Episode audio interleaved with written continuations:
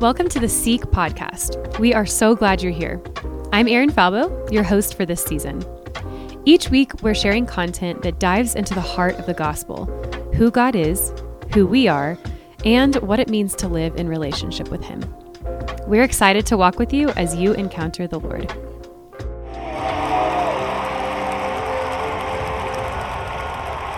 Thank you guys. Thank you so much. Um, it's uh, okay. A doesn't that kind of sound like the beginning of the Avengers theme?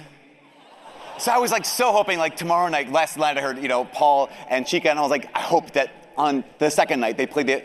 It's okay. I'm fine. Um, but actually, it's so intimidating to be able to be here, not just because of you all, but also Adam and Maria, how humbling is that? Just to see these people who are just giving of themselves. It's amazing. Also, humbling to go after Sister Bethany. years ago, you guys, years ago, um, Sister was giving a talk on like on Tuesday, on the night of Seek, and I was giving a talk the next night. And as she was talking, I was thinking, oh shoot, I'm going tomorrow after her. And one of our students said, Father, I turned to my friend while Sister Bethany Madonna was giving her talk, and I said, oh shoot, Father Mike has to go after her. And that was a whole day later. Now it's like immediately after. I'm like, oh my gosh. Again, super humbling. What's also really humbling is just, I'm so, okay, I'm gonna get to the point of the talk first, but I'm so humbled and honored to be able to just share some words with you all tonight. Especially, I know that um, our students at the University of Minnesota Duluth, the Bulldogs, I am so grateful for them because I know that uh, at events like this, we don't get to see each other very often. And so they just, they're so generous. They just like, get to share each other, get to share each other with the world. Um, you know, one of the things that I'm really going to reflect on today is Matthew chapter 28, verse 17. So if you want to dial that into your brains, Matthew chapter 8, 20, uh, Matthew chapter 28, verse 17. So after everything Sister Bethany Madonna just talked about, right after Jesus does all of his miracles, after Jesus uh, raises the dead, right? After Jesus himself has been crucified, has resurrected from the dead, after the apostles have seen angels, like they've seen the glory of the angels saying, He's risen, He's no longer dead. Matthew chapter 28, verse 17, Jesus says, Go to Galilee, and there you'll see me. So 28, verse 17 says, When they saw him, they worshiped, but some doubted. Like, what? That's crazy. That just blows my mind. Again, this is after everything. This is after Jesus has proven that he is who he says he is. Jesus has, demonstrated, Jesus has demonstrated that he is God. He is the Lord of life. He's the Lord of over death. He can conquer death. He can forgive sins. All of these things are true. And they, it's not like they don't know it. It's not like that, well, someone once told us that Jesus is the Lord. Like they know that he's God. And they saw him and worshiped, but some doubted. You know, one of the things that is a consequence of what Sister Bethany Madonna told us all is this truth, and that truth is Jesus is either of no importance or he is of absolute importance. The only thing Jesus cannot be is relatively important because he's God. He has demonstrated that he is God, not kind of like your God or my God, but the God. So he is either the God, which means he's absolutely important, or he's not, which means he's of zero importance. The only thing he cannot be is relatively, relatively important. And here's the apostles, here's the disciples. They saw him and they worshiped, but some doubted. And I have to ask the question, like, why? What is there to doubt? It's true. Like he is who he says he is. What is there to doubt? I don't know. Next point. No, I, I really I don't know. I because it maybe is the case that they're doubting him. Maybe they're doubting who he is. Maybe they're doubting what he's done. I think it's something different. I think they know that he is who he says he is. But also, I think that they know who they are. And they know that okay, Jesus is God. That maybe they're doubting the next thing. Maybe they're doubting the next step. Maybe they're doubting their response. They worshiped, but they doubted. You know, I think that doubt can mean a few things. One of the things that it definitely means is it's the opposite of this one big word called faith. They worshiped, but they doubted. You know, to have faith, what is it to have faith? You know, C.S. Lewis, we've talked about him a lot tonight. C.S. Lewis, we'll talk about him two more times tonight. C.S. Lewis once said, he said, before I became a Christian, I was always puzzled by why Christians talked about faith as a virtue. He said, because if the only reason you believe anything is because it's true, the only reason we should believe anything is because it's true. And so if something is true, to say that you believe it is, how is that the moral thing to do? How is that the right thing to do? It's like saying, I'm virtuous because I believe two plus two is four. Look at my morals. Like, that's not good. It's just smart. It's just being honest. So he's puzzled. Like, why would Christians say that faith is a virtue? If you believe Jesus is God, why is that a virtue to say that you believe Jesus is God? Why is that the good thing, not just the smart thing or the honest thing? And he says, basically, I think it's for the same reason as they worshiped, but some doubted because there are consequences to belief. There are consequences to belief. I think you know by now that faith is not a feeling. I think you know by now that faith has to, if it's going to be real faith, it has to transcend feelings. Faith has to be more powerful than feelings. We think about even, we talk about the guy in the Old Testament, Abraham. We call him the father of our faith. Why? Because he really felt it, you know? Like, that's not why we call Abraham the father of faith. We call Abraham the father of our faith because God said, Abraham, leave the, your homeland and go to the promised land. And what did he do? Bible scholars. He did it. Thank you over there. Like, a for the day and a gold star. So, we call Abraham the father of faith not because he was like, oh, yeah, I'm really feeling close to the Lord now. It's because God said, do this, and he did it. I mean, think about the people of Israel when God set them free from slavery. What'd they do? They walked a certain direction because God told them to. They lived a certain way because God told them to. They worshiped a certain way because God told them to. They, didn't, they weren't stopping every three steps going like, well, like, how am I feeling? How do I feel right now? Like they didn't stop and ask that question. Why? Because they knew the one who had called them. This is the thing. Faith is not a feeling. If we believe something, we only believe it because it's true. Not just true for you, not just true for me, but true, the truth. And if Jesus is God, that means he's the God, not one of many. And if he's God, that means everything he says is true. If Jesus is God, that means everything he says is true. That's why faith is a virtue.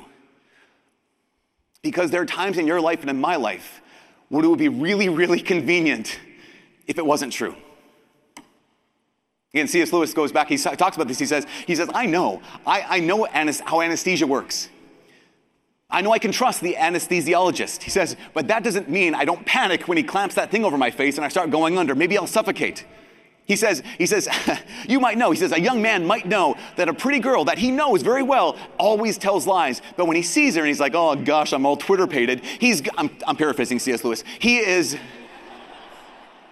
sometimes he might say, oh, just this once, I'll tell her some deep, dark secret about myself, even though he knows the truth. And the same thing is true, he says it's about Christianity. He says, there will be a moment when there's bad news. There'll be a moment when you're in trouble or you're living among a lot of other people who do not believe it. University, anyone? And all at once, your emotions will rise up and carry out a blitz on your belief. Or there will come a moment when you want, he says, when he will wants a woman, or he wants to tell a lie, or he sees a chance of making money in some way that is not perfectly fair. In those moments, it would be very convenient for Christianity not to be true.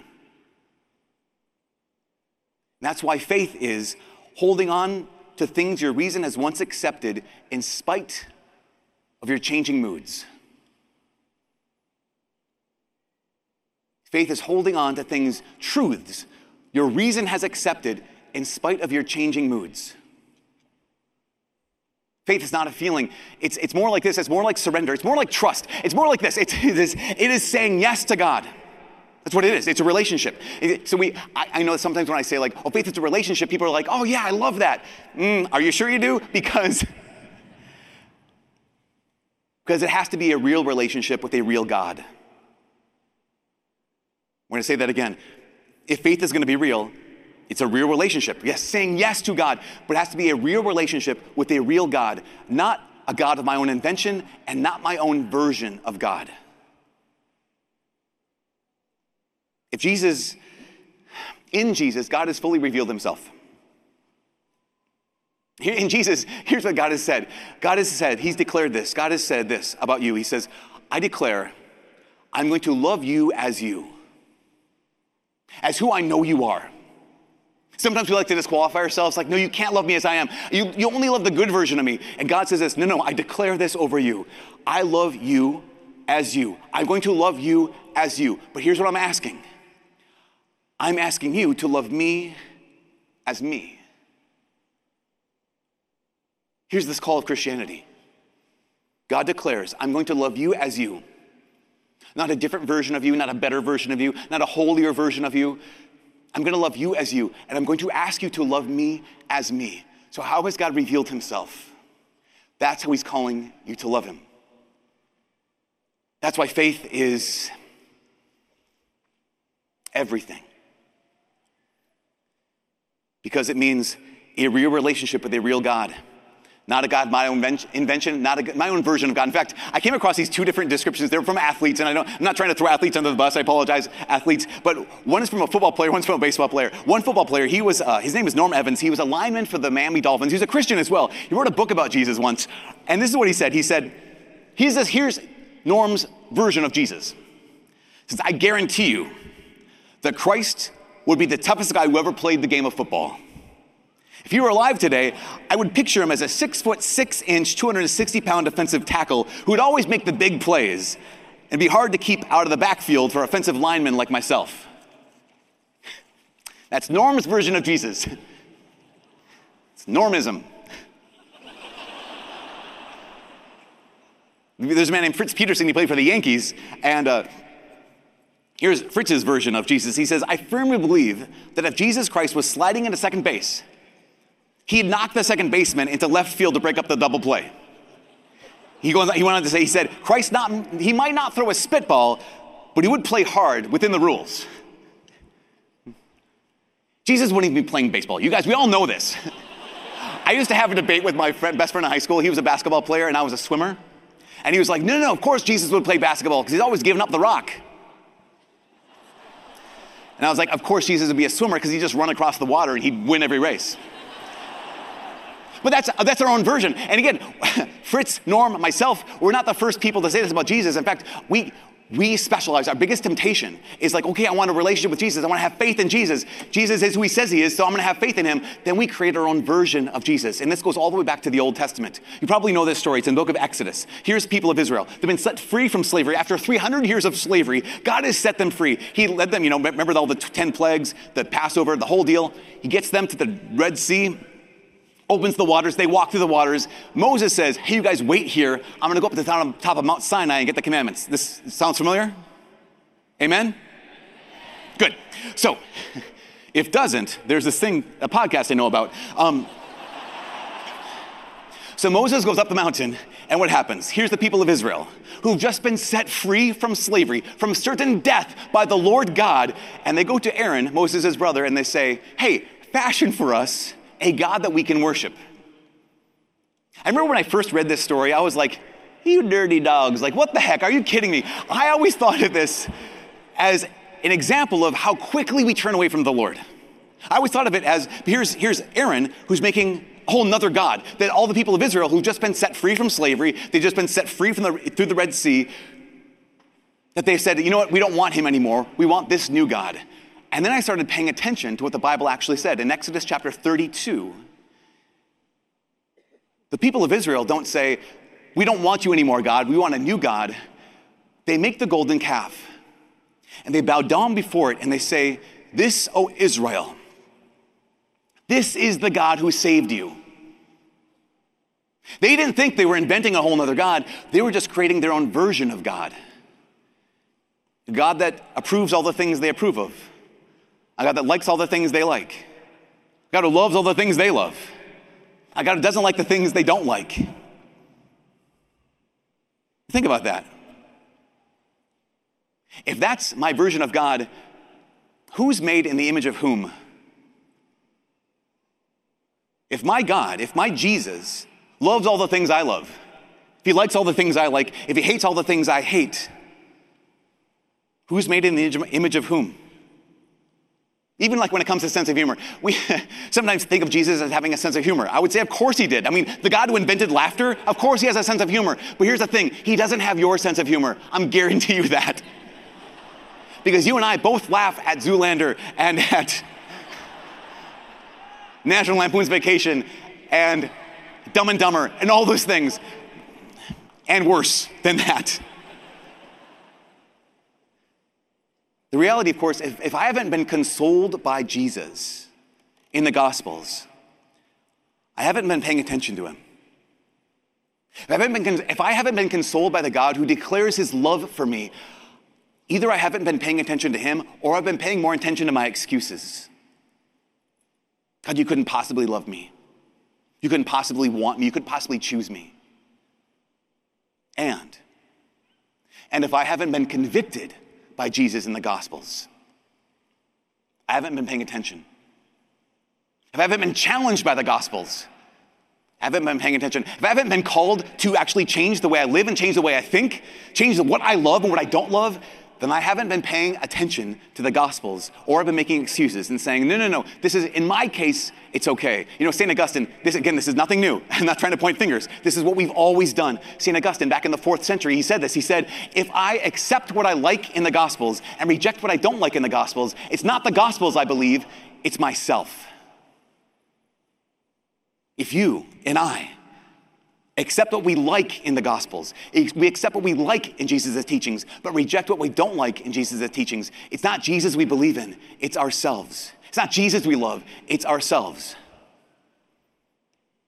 You know, I think the largest Christian denomination in the world is also the smallest. It's called meism. It's the largest because it's the most Christians are just like, I believe in my own version of Jesus. It's also the smallest because it's the one I particularly believe in. None of us all believe the same thing. We all have our own particular version of Jesus. It's a church of one. In fact, I know a man who'd been emailing me a bunch of times, and he's always just challenging me on this, this church teaching and that church teaching. And I've noticed over the course of our correspondence that all of his critiques actually centered around three issues, and every one of those three issues was related to sexual morality. He had no problems with Jesus' calling to uh, forgive people, to serve the poor. He had no problem with Jesus' calling to believe in him in the Eucharist. He had no problem with Jesus' calling to anything, except all these teachings, all his struggles had to do with, I couldn't possibly accept this teaching with regard to sexual morality. When I pointed this out to him, he was like, Well, you tell me where, show me where Jesus prohibits this or that. One of his issues and I know this is personal for a lot of us here who are in this, this space. And so I don't mean to, again, point fingers, I don't mean to bring up anything that's painful, but this is a harsh reality of our lives. One of Jesus' teachings, he said, I could never accept, one of the church's teachings I could never possibly accept is Jesus' teaching about you can't get divorced and remarried. I said, okay, well, I understand that. It's very difficult. But if I could show you where Jesus says you cannot divorce and remarry, would you believe it? Because Jesus is God. You have to believe what he says, right? It's like, sure. So I showed him in three places in three different gospels that Jesus says, if you divorce and remarry, you're committing adultery. His first response was, huh. His second response was, well, I looked up on the internet and there are some people that don't think that's what it means. Okay, meism, my own particular version of Jesus. Where when he challenges what I like or what I want to do, he goes to the side.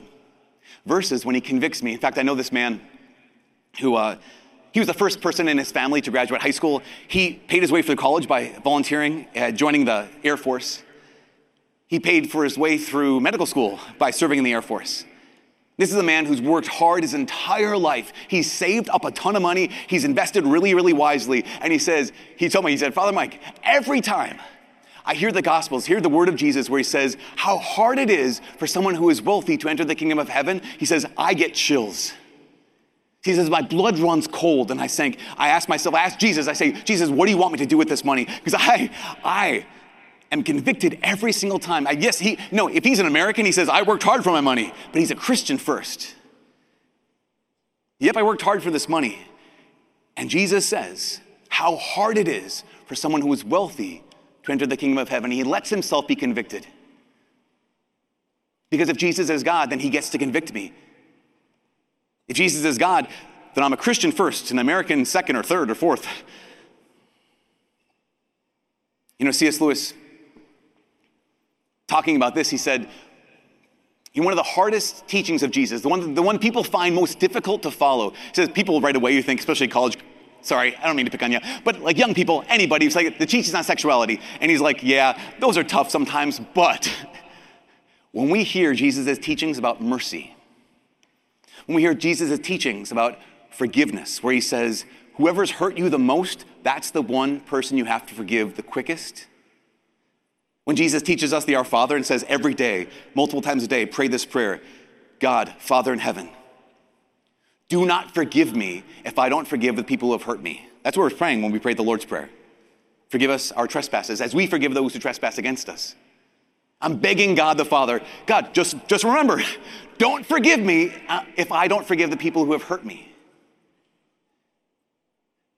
But if Jesus is God, that's part of his teachings. No, people said to C.S. Lewis, like, oh yeah, I wonder how you'd feel. I wonder how you would respond if you were one of those, those Poles who were in the concentration camps.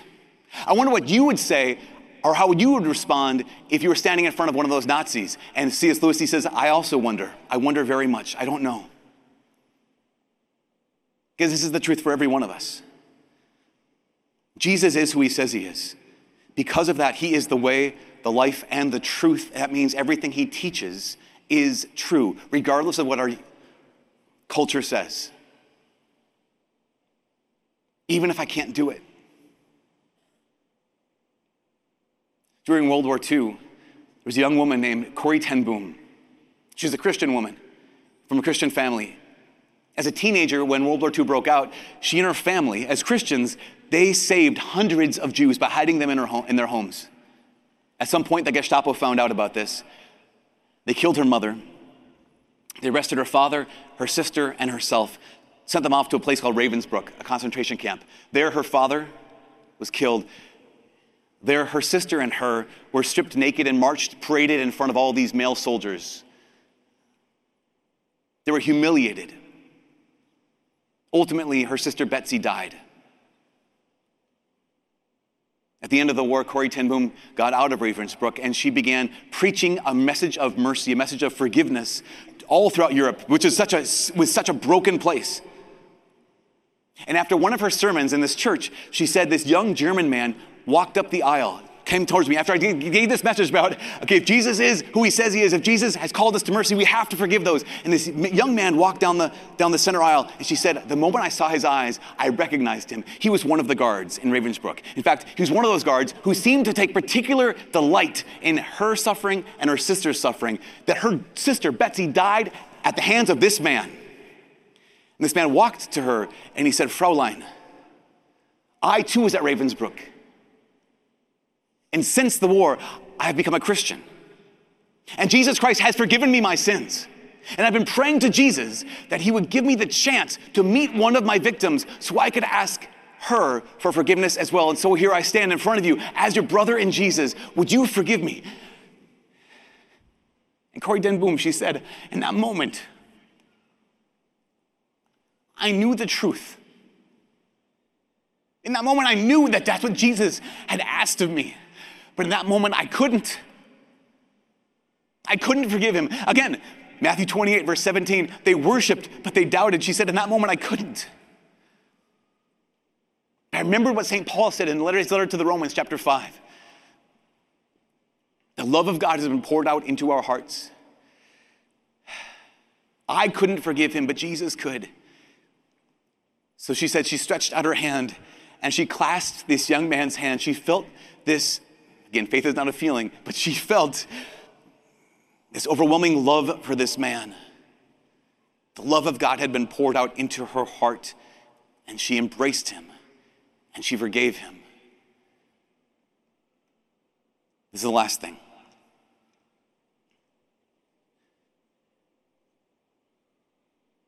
Jesus is who he says he is. He is God, which means that He gets to tell us how to live. He gets to tell us how to walk. He gets to tell us what to do. And there can still be times when I'm like, I, but I don't, I don't have it in me. I don't know if I can do this. It goes so contrary to what the world is saying. It goes so contrary to what like I understand, even know to, know to be true. In those moments, I just invite all of us to think about John chapter 6. We know it's, a lot of us know John chapter 6, where Jesus talks about the Eucharist and he, his hardest teaching, where here these disciples, hundreds of disciples are walking away from Jesus because he's told them that he's going to give them his flesh to eat and his blood to drink. If you want to have life, you must eat my flesh and drink my blood. And hundreds are, are leaving. As a result of this, John chapter 6 says, as a result of this, many of his disciples returned to their former way of life and no longer accompanied him. And in that moment, Jesus turns to the 12. He turns to those apostles. He turns to the original boy band and he asks them, he says, he says, do you also want to leave? Here's the deal. I am who I say I am. I am the Lord God. I made that big yellow thing in the sky. Like I am the only God there is. I am the way, the truth, and the life. And I just said the truth. Do you also want to leave? And I love this because at that moment, Peter looks at Jesus and he says, Master, where are we going to go? He says, We have come to believe and are convinced that you are the Holy One of God. Remember, faith is a relationship. That even when he did not know, how are you going to do this? How are you going to feed us? I have no idea how you're going to give us your flesh and blood to eat and to give us, bring us to eternal life. I don't know how you're going to do this, but I do know you. I don't know how you're going to do this, but I do trust you. And you are who you say you are. And even when I'm weak, you are strong. Even when I'm lost, you are the truth. Even when I don't understand, you bring light.